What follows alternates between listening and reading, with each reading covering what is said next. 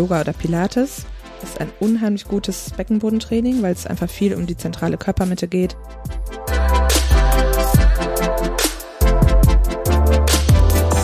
Man sollte sich ein paar Wochen tatsächlich Ausnahmezustand gönnen.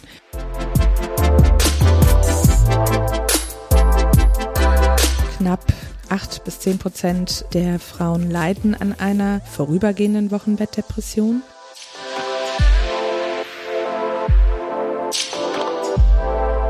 Spätestens jetzt haben, glaube ich, alle Hörerinnen verstanden, wie wichtig die Rolle der Hebamme vor allem im Rahmen der Nachsorge ist.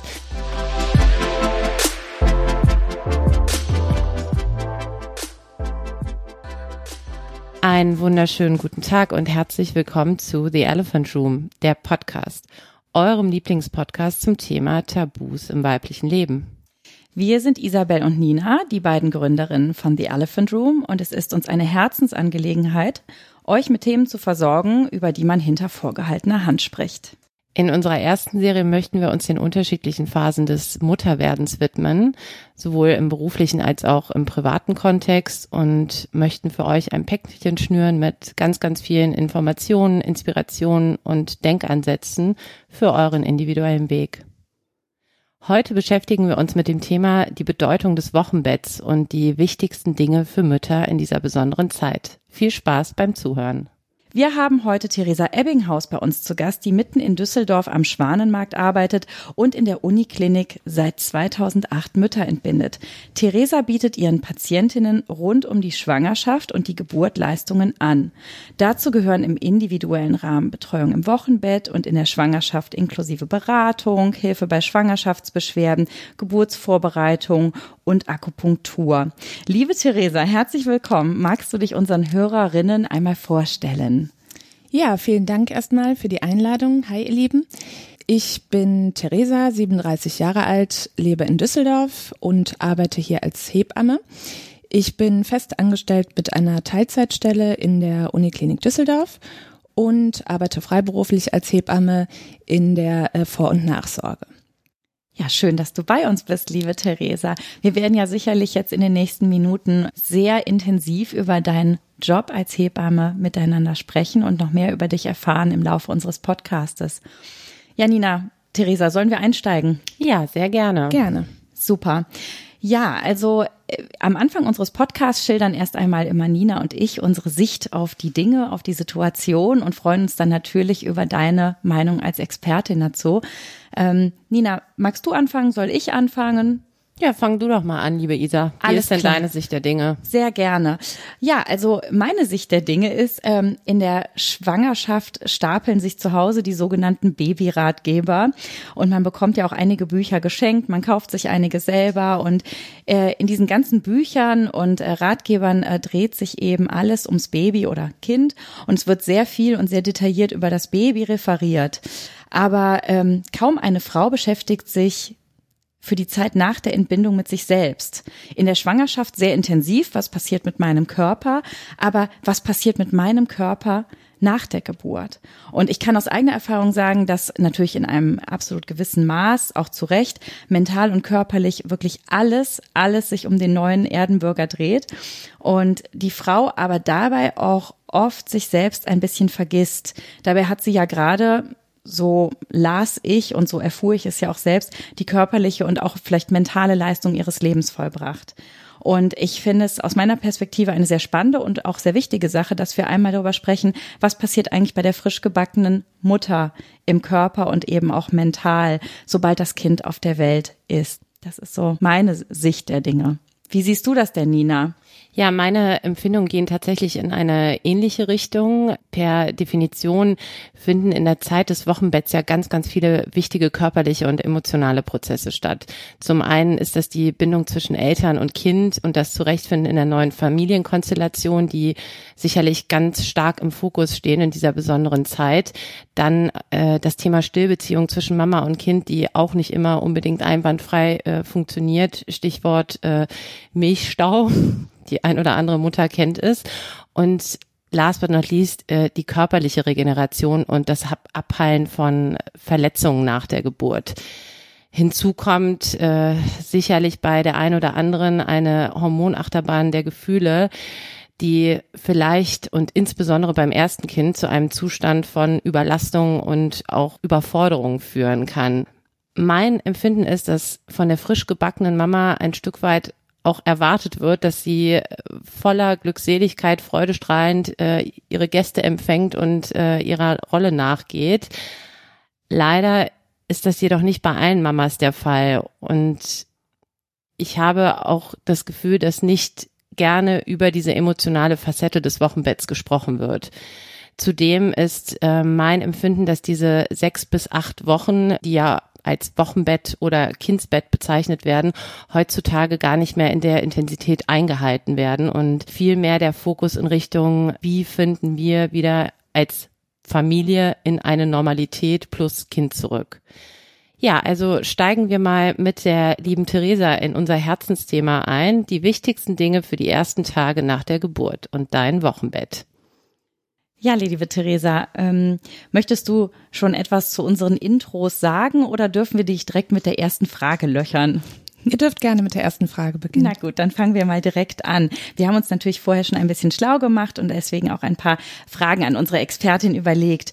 Die erste Frage an dich, liebe Theresa, wäre, was genau passiert im Körper der Frau nach der Geburt? Vielleicht kannst du uns einen kurzen Einblick geben, was nach einer spontanen Geburt bei der Frau im Körper passiert in den wenigen Tagen und Wochen nach der Entbindung. Ja, sehr gerne. Zunächst ist es so, dass eine natürliche Geburt und die Zeit der Wehen einfach sehr, sehr kraftraubend für die Frau ist und demnach vergleiche ich es immer ganz gerne damit, dass man einen Marathon gelaufen ist, obwohl man dafür vielleicht gar nicht ganz so lange trainiert hat vorher. Das heißt, äh, dieser Kraftakt ist einfach sehr, sehr groß und äh, naja, gepaart mit der Tatsache, dass man vielleicht in den letzten Wochen oder Tagen vor der Geburt mit Sicherheit auch schon nicht mehr so toll schlafen konnte, einfach ausgelaugt ist, die letzten Schwangerschaftswochen einfach auch durchaus ähm, sehr anstrengend sind, ist man körperlich doch ganz schön am Rand seiner Kräfte.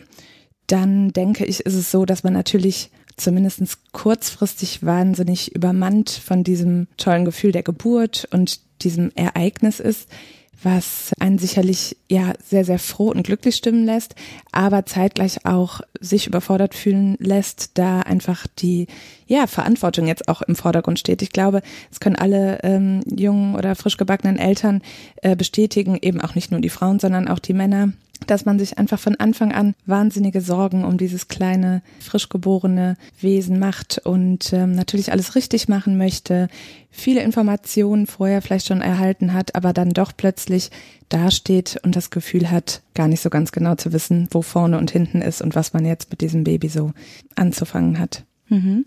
Und das war jetzt so ein bisschen die mentale Richtung. Mhm. Was passiert im Körper?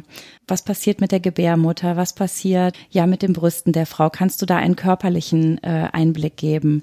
Ja, absolut. Es ist so, ähm, das sage ich auch immer gerade, insbesondere meinen Nachsorgepatientinnen, die häufig ja auch vielleicht dann davon doch eben von dieser unmittelbaren Zeit nach der Geburt nicht eine allzu große Vorstellung vorher haben, ist, dass man äh, zum einen nicht vergessen darf, wie viele Baustellen der Körper nun hat. Ja, es fängt damit an, dass man ähm, diese Geburt hinter sich gebracht hat, dass der Körper Wundheilung vollbringen muss, gar nicht mal unbedingt nur im Bezug auf eine Geburtsverletzung, sondern halt eben die ehemalige Haftstelle der Plazenta, das heißt die Stelle, wo die Plazenta gesessen hat, die im besten Fall 40 Wochen euer Mäuschen versorgt hat, ja, ist nun eine große Wunde in der Gebärmutter, die erstmal abheilen muss. Daher kommt der Wochenfluss, das heißt das Blut, dieses Wundwasser, anfänglich blutig, später eben nur noch ja älteres Blut bis hin zu äh, Wundwasser, was abläuft, muss halt eben äh, natürlich auch nachgebildet werden. Das heißt, der Körper muss Blut bilden, was sehr, sehr anstrengend sein kann. Es ist so, dass die Rückbildung der Gebärmutter stattfinden muss.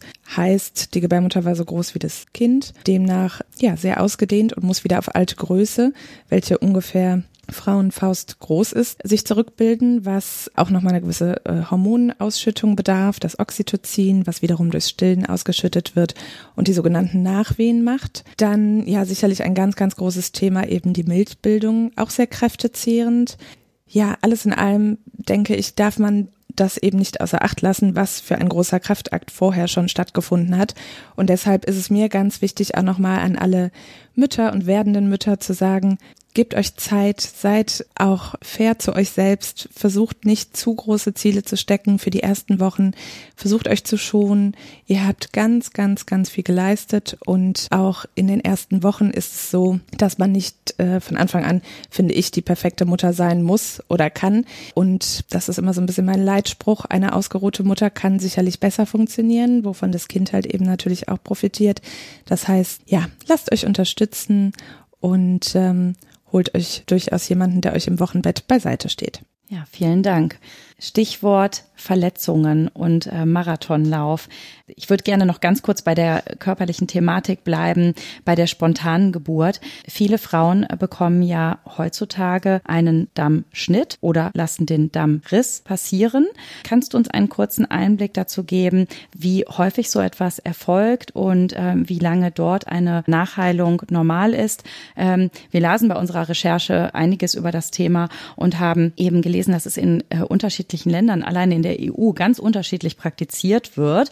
Vielleicht gibt es da eine Prozentzahl oder eine Info, die du ähm, aus Deutschland geben kannst. Ähm, wie oft passiert sowas und wie lange dauert da eine Nachheilung? Denn tatsächlich ist das ja etwas, was viele Frauen vielleicht auch so gar nicht erwartet haben. Das wird ja dann ich unterstelle das jetzt einfach mal, vielleicht auch einfach spontan unter der spontanen Geburt gemacht. Und man hat sich vorher gar nicht so intensiv damit auseinandergesetzt und dachte, ach naja, vielleicht geht's auch so. Und auf einmal erfolgt der Dammschnitt oder eben Riss. Was dürfen diese Frauen erwarten und wie häufig passiert sowas? Also zum einen muss ich sagen und spreche da tatsächlich im Moment erstmal nur für Deutschland. Es ist so, dass Dammschnitte nicht regelhaft eingesetzt werden. Also in keinster Weise. Es gibt sicherlich Situationen, die es nicht anders zulassen und die auch, also geburtshilfliche Situationen, einen Dammschnitt benötigen. Nur um das einmal ganz grob zu erklären, was da passiert. In dem Moment, wenn das Köpfchen geboren wird, wir nennen das Durchtritt, also über den Damm geboren wird, ist es so, dass natürlich etwas, was nicht passt, sich dann auch gegebenenfalls ein bisschen Platz macht. Das wäre der Dammriss wenn wir aus geburtshilflicher Sicht feststellen, okay, das funktioniert jetzt leider nicht anders. Es ist so, dass das Gewebe vielleicht nicht tatsächlich nachgibt und da dementsprechend Platz macht von alleine. Und es ist vielleicht auch so, dass wir die Beendigung der Geburt im Sinne des Kindes oder eben auch der Frau jetzt relativ zeitnah wünschen. Auch unter Umständen aus medizinischer Sicht kann es sein, dass man einen Dammschnitt macht das ist grundsätzlich etwas, was ja schon auch mit der Patientin besprochen werden sollte, vielleicht auch im Vorhinein. Da kommen wir schon so ein bisschen zu dem Stichpunkt Vorbereitung auf die Geburt. Ich glaube, dass es so ist, dass Dinge, die vorher schon mal angesprochen wurden, die einfach grundsätzlich im Verlaufe einer Geburt passieren können, dass es sehr, sehr hilfreich ist, davon schon mal gehört zu haben, weil es einem einfach so ein bisschen die Angst nimmt und nicht plötzlich in dieser Akutphase oder Situation so ganz neu erscheint. Aber mir tatsächlich nochmal ganz wichtig zu sagen ist, dass es in keinster Weise so ist, dass es gängig ist, Dammschnitte zu machen. Ich kann da auch nur aus jetzt für mich ganz persönlich selbst sprechen, die ja häufig bei Geburten dabei ist. Ähm, ich erinnere mich gerade nicht bewusst an den letzten, ja, bewusst gesetzten Dammschnitt dass eine Geburt gerade beim ersten Kind nicht völlig ohne Geburtsverletzung einhergeht. Auch das gibt es manchmal, aber das ist sicherlich die Ausnahme, muss man ehrlicherweise sagen. Das ist völlig normal und wenn man einfach mal Frauen befragt, denen es so gegangen ist, die vielleicht einen Dammriss hatten oder auch gar einen Dammschnitt, kriege ich durchaus die Rückmeldung oder das Feedback von den Patientinnen, dass sie das in diesem Moment manchmal gar nicht wahrgenommen haben. Es ist tatsächlich so, dass wir die Frauen häufig im Nachhinein, also ich sage das dann immer sehr schnell, weil ich das einfach auch registriere, glaube ich, dass die Patientin es gar nicht tatsächlich äh, mitbekommen hat, dass es aber natürlich wichtig ist für sie, das zu wissen. Und ich äh, sage das der Patientin oder dem Paar nach der Geburt, die dann ähm, einen manchmal tatsächlich so ein bisschen erstaunt angucken und sagen, ach Gott, davor hatte ich immer so Angst, das habe ich jetzt gar nicht als schlimm empfunden, weil wir das natürlich nicht zu einem Zeitpunkt machen, wo da eigentlich eben das Ganze noch nicht vonnöten ist und vielleicht äh, dieser Bereich des Dammes, der dann in dem Moment ganz, ganz ausgezogen ist und nur noch ganz dünnes Gewebe, äh, man da einfach irgendwo wahllos reinschneidet. Ja, also das darf man sich tatsächlich nicht so vorstellen. Und zum anderen wird es sehr, sehr gut nachher versorgt durch die Gynäkologin oder den Gynäkologen. Es ist so, dass Dammverletzungen, ich nenne es jetzt einfach mal im Oberbegriff Verletzung, Abschnitt oder Riss, sehr, sehr gut heilen. Das Ganze besteht zum großen Teil aus Bindegewebe und Schleimhaut und es ist so, dass das häufig so ist, dass die Patientinnen nach ein paar Tagen da tatsächlich auch keine großen Beschwerden mehr haben. Wenn man dementsprechend damit umgeht, und da kommen wir zur körperlichen Schonung, die ich tatsächlich fürs Wochenbett ähm, ja, groß schreiben würde und äh, sehr empfehle. Thema Dammschnitt oder Dammriss. Glaubst du, man kann sich in irgendeiner Weise darauf vorbereiten, einen Dammschnitt oder Dammriss zu vermeiden? Stichwort Dammmassage. Ja, da gibt es unterschiedliche Dinge, mit denen Frauen sich auf die Geburt vorbereiten und im weitesten Sinne dann halt eben auch versuchen, natürlich da den Damm vorzubereiten. Es gibt schon so ein paar Sachen, die ich empfehle.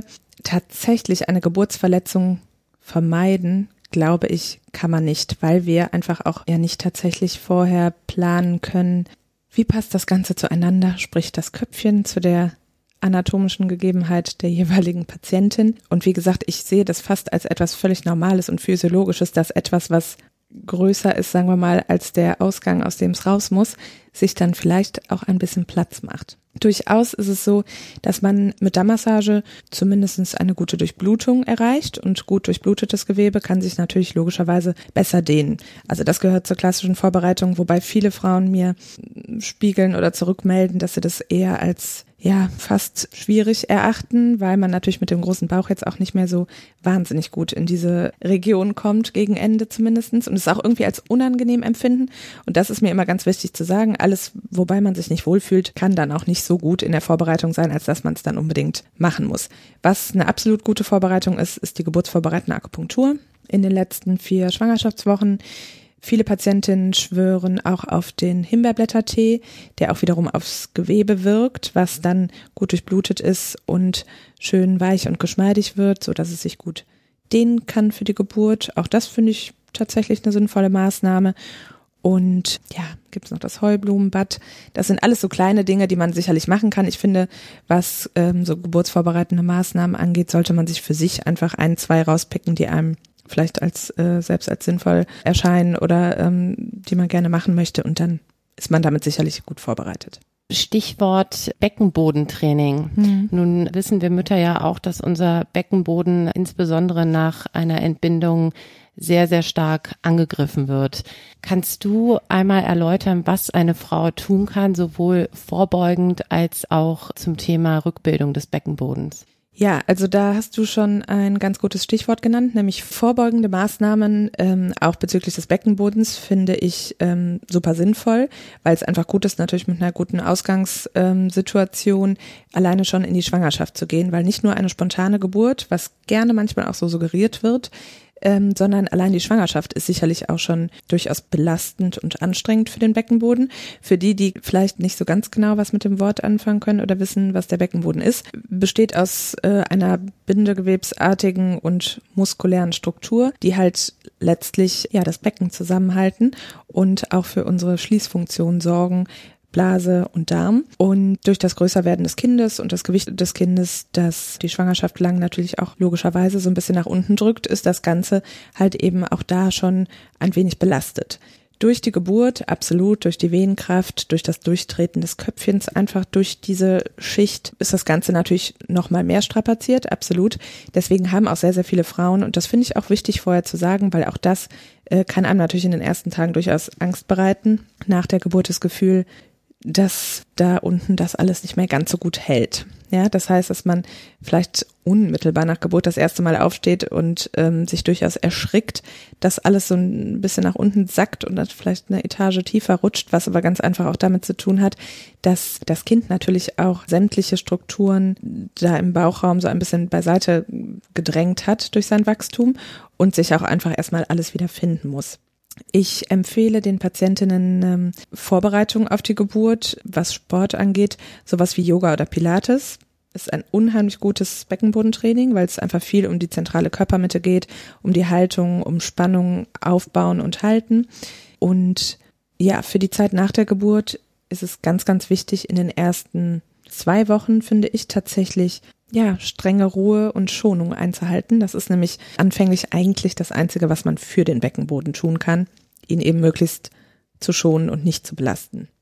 Häufig die Blase zu entleeren, einfach mal regelmäßig alle anderthalb bis zwei Stunden zur Toilette gehen, ob man Harndrang verspürt oder nicht, weil genau das sollte nämlich am Anfang nicht auftreten, dass man die Blase gar nicht so groß und voll werden lässt, dass das Ganze nicht zusätzlich auch wieder auf den Beckenboden drückt, sondern man einfach regelmäßig die Blase entleert. Dann ist es so, dass man mit leichten kleinen Rückbildungsübungen auch schon so, ja, nach drei bis vier Wochen im Wochenbett starten darf, so für sich alleine zu Hause. Sollte einem natürlich jemand zeigen, da am besten die, die äh, Nachsorgehebamme, die einen betreut. Und nach einer spontanen Geburt kann man sechs bis acht Wochen danach an einem professionellen Rückbildungskurs teilnehmen. Das empfehle ich auch ganz, ganz dringend. Ich weiß, dass es gerade hier in Düsseldorf so ist, dass das Angebot leider begrenzt ist, gerade was Rückbildung ähm, betrifft. Viele Patientinnen fragen dann häufig, ja, es ist ein Kurs, der ist dann aber erst, äh, startet erst zehn Wochen nach der Geburt. Auch das ist völlig in Ordnung. Es ist nur einfach wichtig, dass man nicht zu früh damit anfängt. Zu spät gibt es nicht und tatsächlich wirklich ja Wert auf Rückbildung legt und sich da auch die Zeit für nimmt. Die einen machen das in Kombination mit dem Kind und einem Babykurs zusammen, Massage oder sowas in der Art. Es gibt Frauen, die sagen, ich mache das lieber alleine für mich und vielleicht passt der Partner in der Zeit auf das Kind auf. Das erachte ich ehrlicherweise auch als ziemlich sinnvoll, weil das einfach schon mal anderthalb Stündchen sind, die man dann mal für sich Zeit hat und sich da zumindest eine kleine Auszeit gönnt. Ja, vielen Dank. Wir haben jetzt ganz, ganz lange über die spontane Geburt gesprochen. Beim Kaiserschnitt sieht die Lage ja sicherlich ein wenig anders aus. Magst du etwas zu den Tagen nach der Geburt für Kaiserschnittgebärende erläutern? Da würde ich unterteilen in zwei verschiedene Arten des Kaiserschnittes. Einmal in den primären, wie wir den nennen, also den von vornherein geplanten, aus welchem Grund auch immer, am häufigsten sicherlich vielleicht aufgrund der Beckenendlage. Das heißt, dass das Kind nicht mit dem Köpfchen nach unten liegt, sondern verkehrt herum liegt und unter Umständen so eben nicht spontan geboren werden kann. Die geplanten Kaiserschnitte verlaufen ja in der Regel komplikationslos, weil man sich auf diese Operation vorbereiten kann von beiden Seiten aus. Es ist nicht aus einem Notfall heraus entstanden und von daher recht ja, in Anführungsstrichen für uns aus geburtshilflicher Sicht unspektakulär. Ich denke, die Frauen sind auch darauf ganz gut vorbereitet, weil sie halt eben mit diesem einen Tag so ein bisschen rechnen und planen können. Ich denke, das Wochenbett verläuft insofern etwas anders, als dass man natürlich deutlich immobiler zumindestens die ersten paar Tage, sprich die Tage so in der Klinik ist. Nach einer spontanen, normalen Geburt ist es so, dass die meisten Frauen so zwei bis drei Tage in der Klinik bleiben. Nach einem Kaiserschnitt würde ich sagen, vielleicht ein bis zwei Tage länger. Es ist aber sehr, sehr individuell, wie Patientinnen eine solche Operation wegstecken und auch das Schmerzempfinden ist natürlich absolut individuell und das ist sicherlich was, was nach einem Kaiserschnitt im Vordergrund steht. Der Schmerz, das ist schon eine große Bauch-OP, das darf man einfach nicht vergessen. Natürlich sind die Patientinnen versorgt mit Schmerzmitteln, nichtsdestotrotz ist es nicht so, dass sie jetzt unmittelbar nach der Geburt drei Stunden später aufstehen, sich frisch machen können, im Bad stehen und ähm, ja, einfach gut fühlen, sondern durchaus da durch den Bauchschnitt doch etwas gehandicapt sind. Und die Patientinnen, die vielleicht ursprünglich eine normale Geburt angestrebt haben und es aus einem Grund doch zu einem Kaiserschnitt kam, sind sicherlich noch ein bisschen erschöpfter und abgekämpfter, sage ich mal, weil sie ja vielleicht auch stundenlang vorher es normal probiert haben. Es gibt bestimmte Situationen, in denen es halt einfach nicht mehr weitergeht oder das Kind zu angestrengt ist durch die Geburt oder die Mama vielleicht eben auch, so dass man auf den Kaiserschnitt umschwenken muss. Und ähm, ja, da dauert das Ganze vielleicht noch einen Tag oder zwei länger, weil man sich natürlich auch so ein bisschen von dieser Tatsache erholen muss, dass man es vielleicht anders geplant hatte, manchmal auch gepaart mit ein bisschen Enttäuschung und Schlafmangel im Vorhinein, weil vielleicht war man ja zwölf Stunden unter der Geburt. Dann wurde es irgendwann eben entschieden, dass es doch ein Kaiserschnitt wird. Und ja, so brauchen die Patientinnen manchmal ein bisschen länger, sich davon eben wieder zu erholen. Hm. Verständlich. Was rätst du denn Frauen, die ja sozusagen noch das zusätzliche Erschwernis haben, zusätzlich zu der OP-Narbe und dadurch ja auch etwas bewegungsunfähiger sind als mhm. nach einer spontanen Geburt? Was rätst du diesen Frauen, wenn du sie in der Nachsorge besuchst, wenn du merkst, das ist jetzt hier einfach total schwierig. Sie kann sich nach wie vor schlecht bewegen, auch wenn sie schon nach Hause gekommen ist und es äh, beispielsweise noch ja das Leben spielt ja eben manchmal auch seine Melodie und man hat vielleicht schon ein Kind, man ist vielleicht alleinerziehend, man hat andere Art der Erschwernisse, Treppen in der Wohnung, was auch immer. Was, was kann man tun? Was könntest du unseren Hörerinnen raten, wenn sie merken, es ist nicht so einfach. Ja, ich glaube, das ist durchaus eine Situation, die gar nicht so häufig vorkommt. Zum Beispiel eben, ja, Mütter, die auch alleinerziehend sind. Da finde ich ganz, ganz wichtig, dass man im Vorhinein vielleicht schon dafür sorgt, Leute um sich zu haben, ein kleines Netzwerk, sei es aus Freunden und Familie, vielleicht aber auch tatsächlich professionelle Leute, die einen in der Zeit zumindest in den ersten Wochen unterstützen können. Der Regelfall heutzutage, wenn man nicht alleinerziehend ist, ist ja tatsächlich, dass die Männer häufig mindestens, würde ich sagen, zwei Wochen zu Hause sind, wenn nicht noch länger durch die ähm, Elternzeit, die ja auch für den Mann gegeben ist heutzutage. Und ich denke, viele nehmen das auch in Anspruch. Da fällt mir durchaus schon auf in den letzten Jahren, dass das natürlich eine riesen Hilfe und Unterstützung ist, dass der Mann eben zu Hause ist und zwar dauerhaft zu Hause ist in den ersten Tagen oder Wochen, was jemandem, der alleinerziehend ist, natürlich absolut fehlt, ja, dass man jemanden hat, der dauerhaft da ist, man sich, ja, entspannt auch mal einen Moment zurücklehnen kann und weiß, das Kind ist trotzdem gut versorgt, auch wenn ich jetzt einfach mal mich eine halbe Stunde alleine ins Schlafzimmer oder gar nur ins Bad zurückziehe. Von daher kann ich nur raten, dass die werdenden Mütter, die wissen, dass sie alleine sind, durchaus sich Hilfe holen schon im Vorhinein. Stichwort Elternzeit beim Mann. Aus unserer Recherche und dem privaten Umfeld hört und liest man doch einige Male jetzt, naja, also der Mann nimmt nicht direkt nach der Geburt seine Monate oder seinen ersten Monat Elternzeit, weil er da mit dem Kind noch nicht so viel anfangen kann. Es sind dann ein, zwei Wochen Urlaub und die Elternzeit wird später genommen, wenn er mit dem Kind mehr interagieren kann. Das Kind ist ja schon am Anfang sehr stark, vor allen Dingen, wenn es gestillt wird, eben bei der Mutter. Ähm, aus Hebammensicht, wie, wie stehst du dazu? Soll der Mann den ersten Monat besser zu Hause bei der Mutter und dem Kind oder den Kindern sein, um eben zu unterstützen? Ähm, ich finde, dass du da zum einen völlig recht hast. Es ist auch was, was ich beobachte, dass ähm, es in der Regel so gehalten wird, die ersten zwei Wochen sind Urlaub und die Elternzeit wird dann später genommen ich finde, es kommt ein bisschen auf die Situation an. Beim ersten Kind ist es sicherlich auch nochmal was anderes.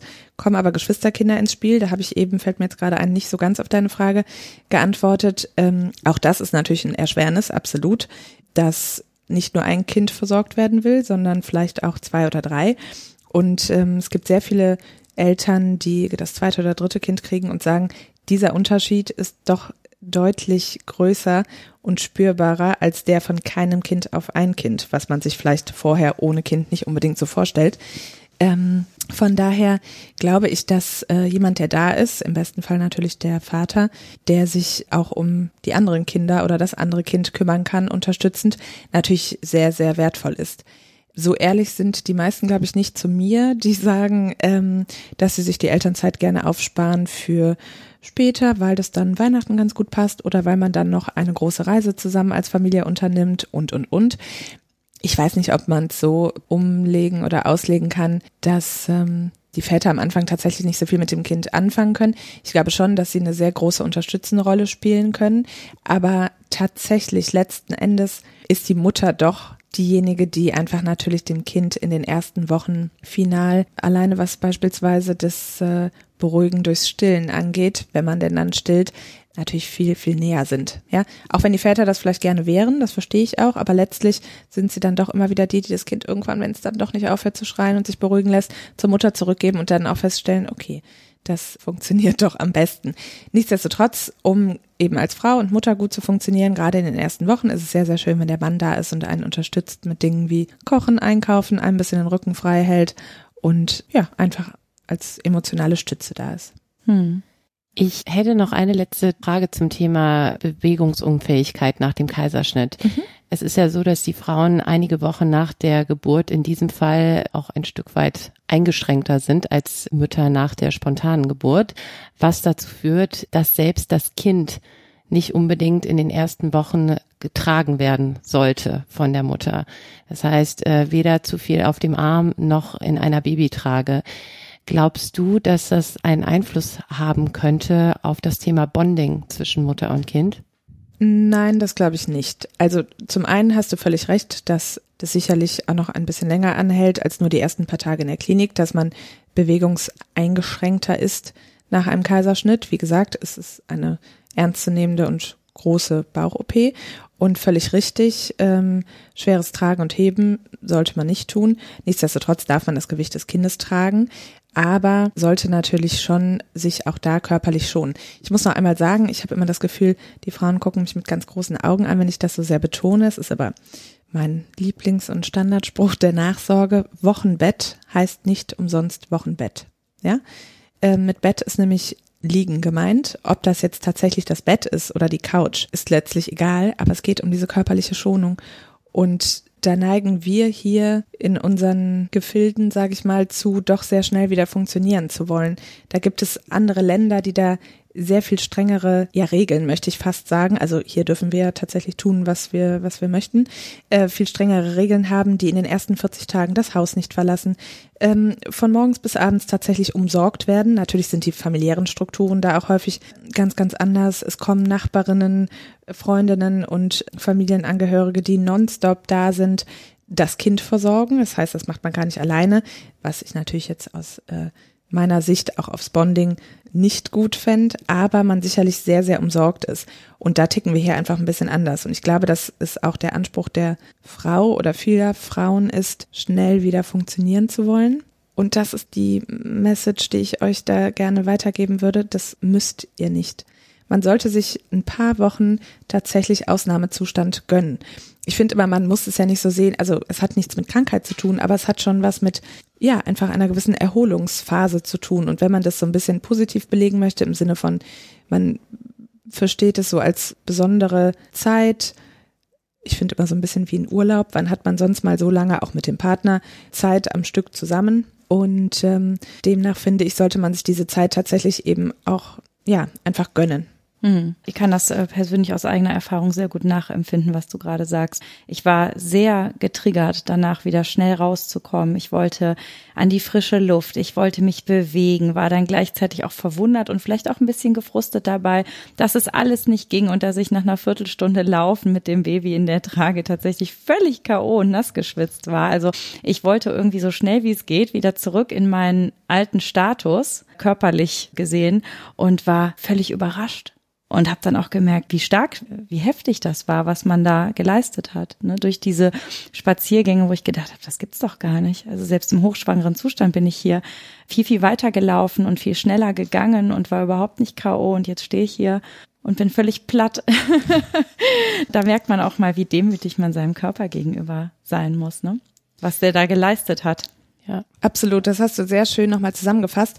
Und ich wünschte mir manchmal, dass viele Frauen sich auch im Vorhinein darüber im Klaren sind, weil ich glaube, das hast du eben irgendwann mal gesagt, Nina, dieses ja, reine Babyglück und dass man permanent gut drauf ist und happy zu sein hat, gut funktionieren soll, am besten noch den Besuch empfängt zu Hause, das ist natürlich schwierig am Anfang. Und wenn man sich diese Zeit gönnt und das auch selber okay findet, dass das eben eine ganz besondere Zeit ist, die ersten paar Wochen, wir sprechen ja nicht davon, natürlich ändert sich das Leben ein Stück weit, aber trotzdem ähm, findet man da auch wieder zurück. Ich glaube, dass zu einem gewissen Zeitpunkt, so nach zwei bis drei Wochen, einem die Patientinnen, wenn wir das in der Nachsorge eben auch betonen oder sagen, manchmal noch nicht ganz so glauben oder sich das vorstellen können, dass auch alles wieder sich einpendelt und normal wird. Aber die ersten paar Wochen sind halt eben sehr besondere und wenn man die auch als solche sieht und diese Zeit vergeht auch sehr, sehr schnell, ja.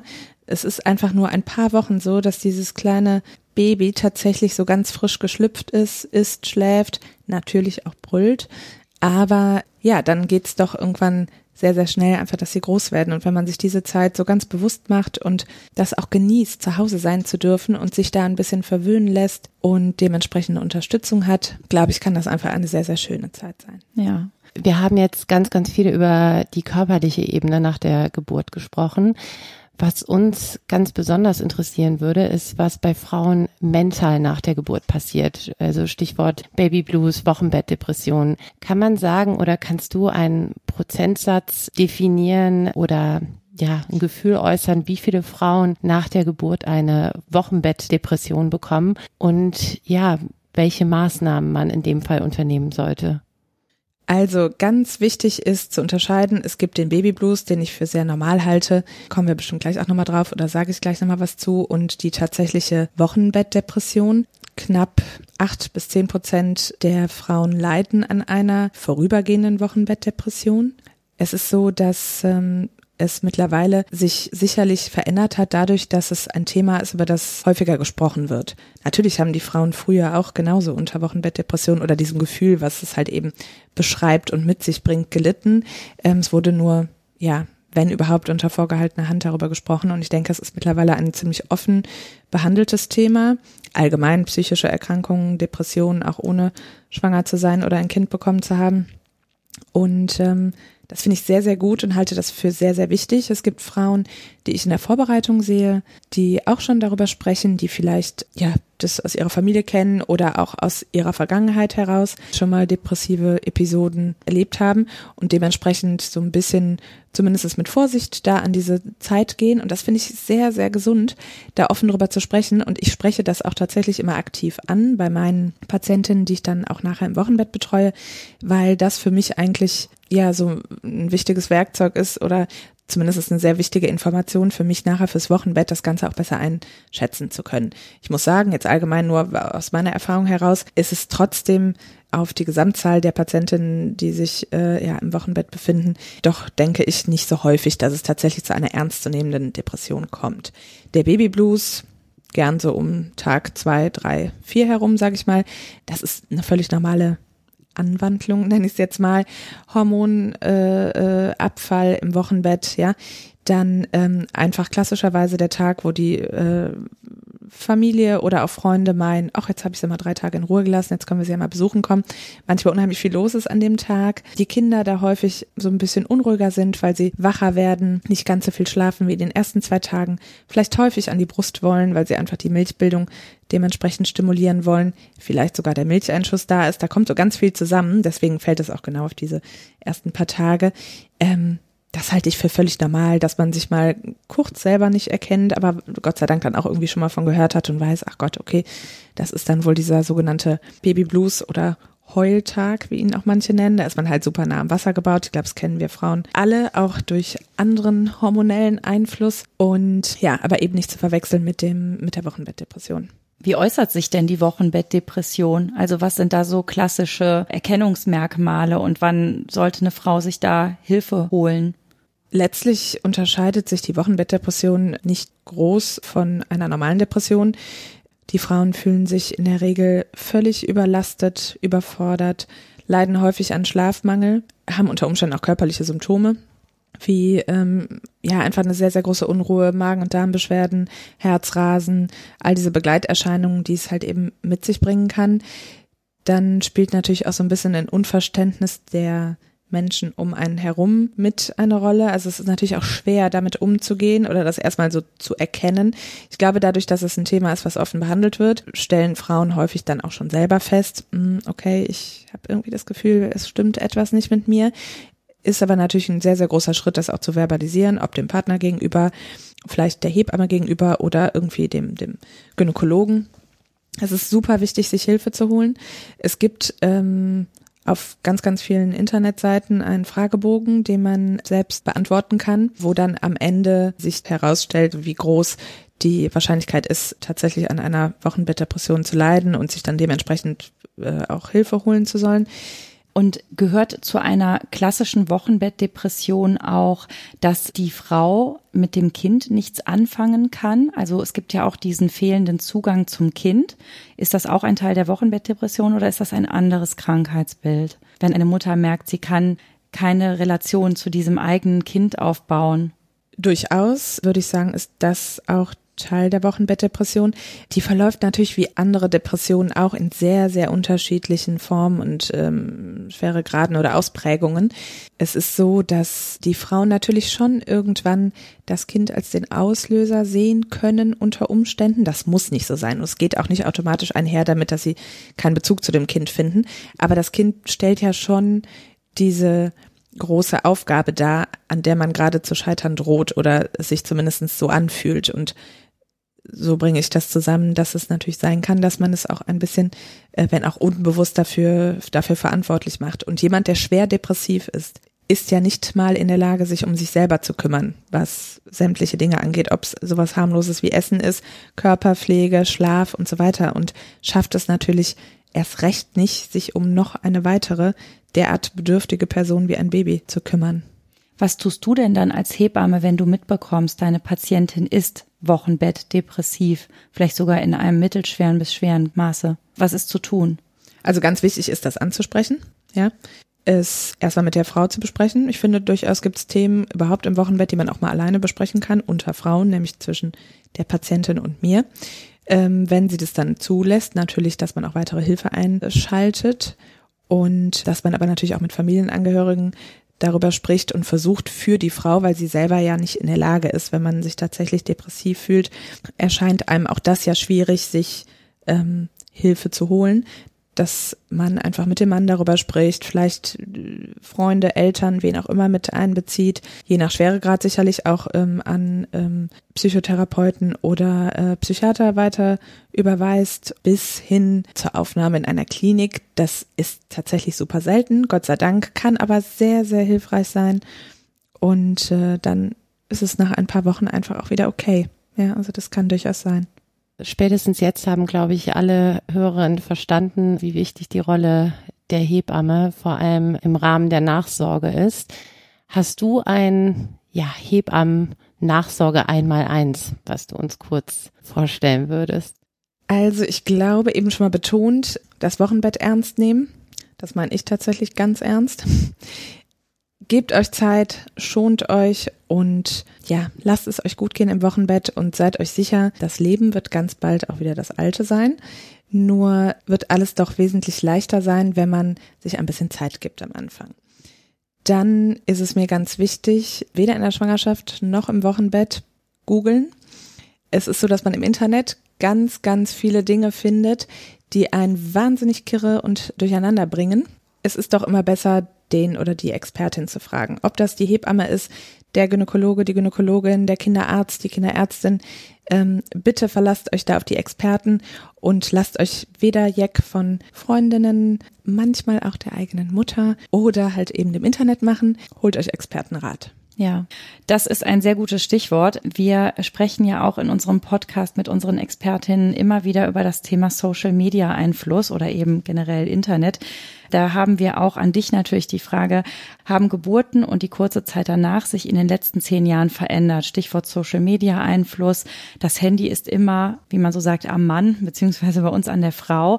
Was hast du da in den letzten Jahren für eine Entwicklung erlebt? Ja, ich würde schon sagen, dass es sich verändert hat. Zum einen durchaus auch positiv, weil es für viele natürlich einen leichteren Zugang zu Informationen gibt, als das vor Jahren noch der Fall war. Im Internet muss man natürlich aber trotzdem sehr gut und sehr genau recherchieren und auch unterschiedliche Quellen durchforsten.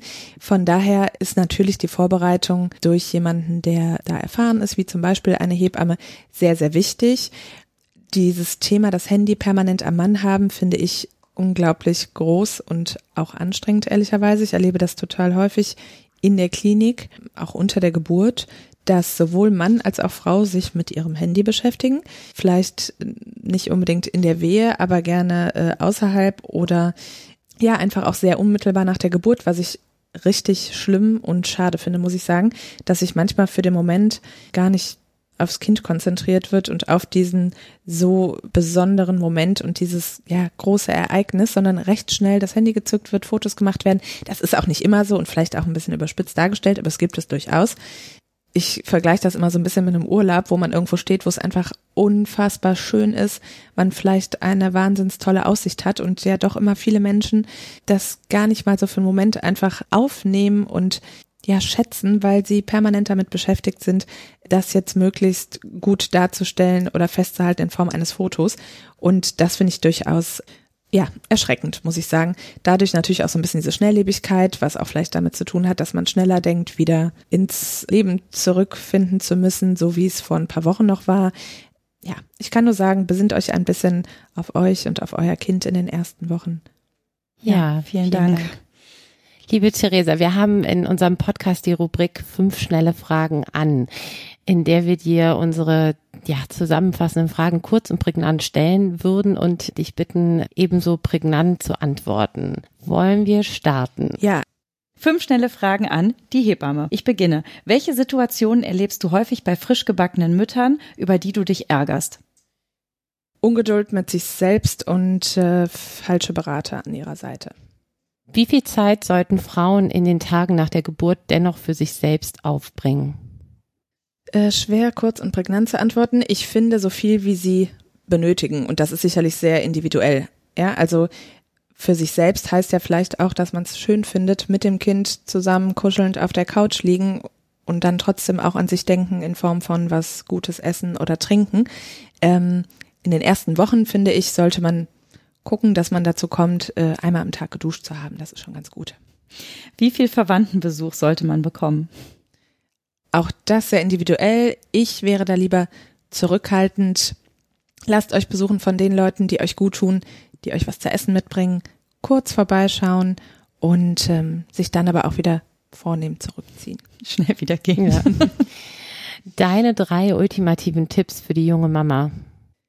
Ja, ähm, ganz, ganz wichtig ist, dass man Geduld hat, auch mit dem Kind. Das Kind ist weder eine Maschine noch äh, äh, von vornherein programmiert. Die finden alle ihren Rhythmus. Lasst euch, was das angeht, nicht stressen. Ähm, versucht euch ein bisschen auf das Kind einzustellen in den ersten Wochen und es wird wunderbar entspannt an eurer Seite sein. Ähm, umgib dich mit Menschen, die dir gut tun und schlaf dann, wenn dein Baby schläft. Ja, das ist wohl wahr.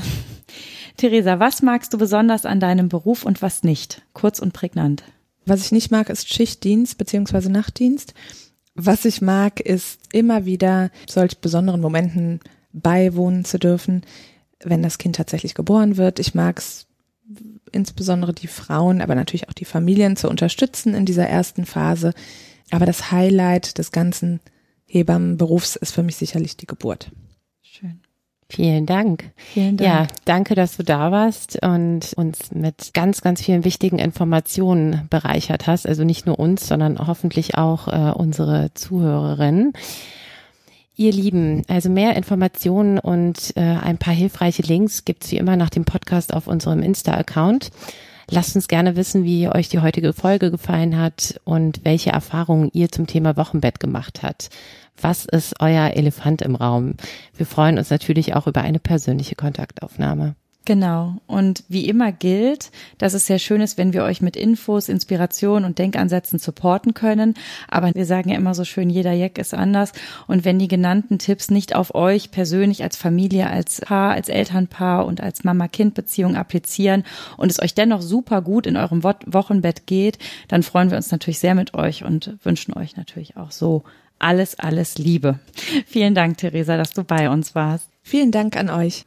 Danke fürs Zuhören und, und stay tuned. tuned.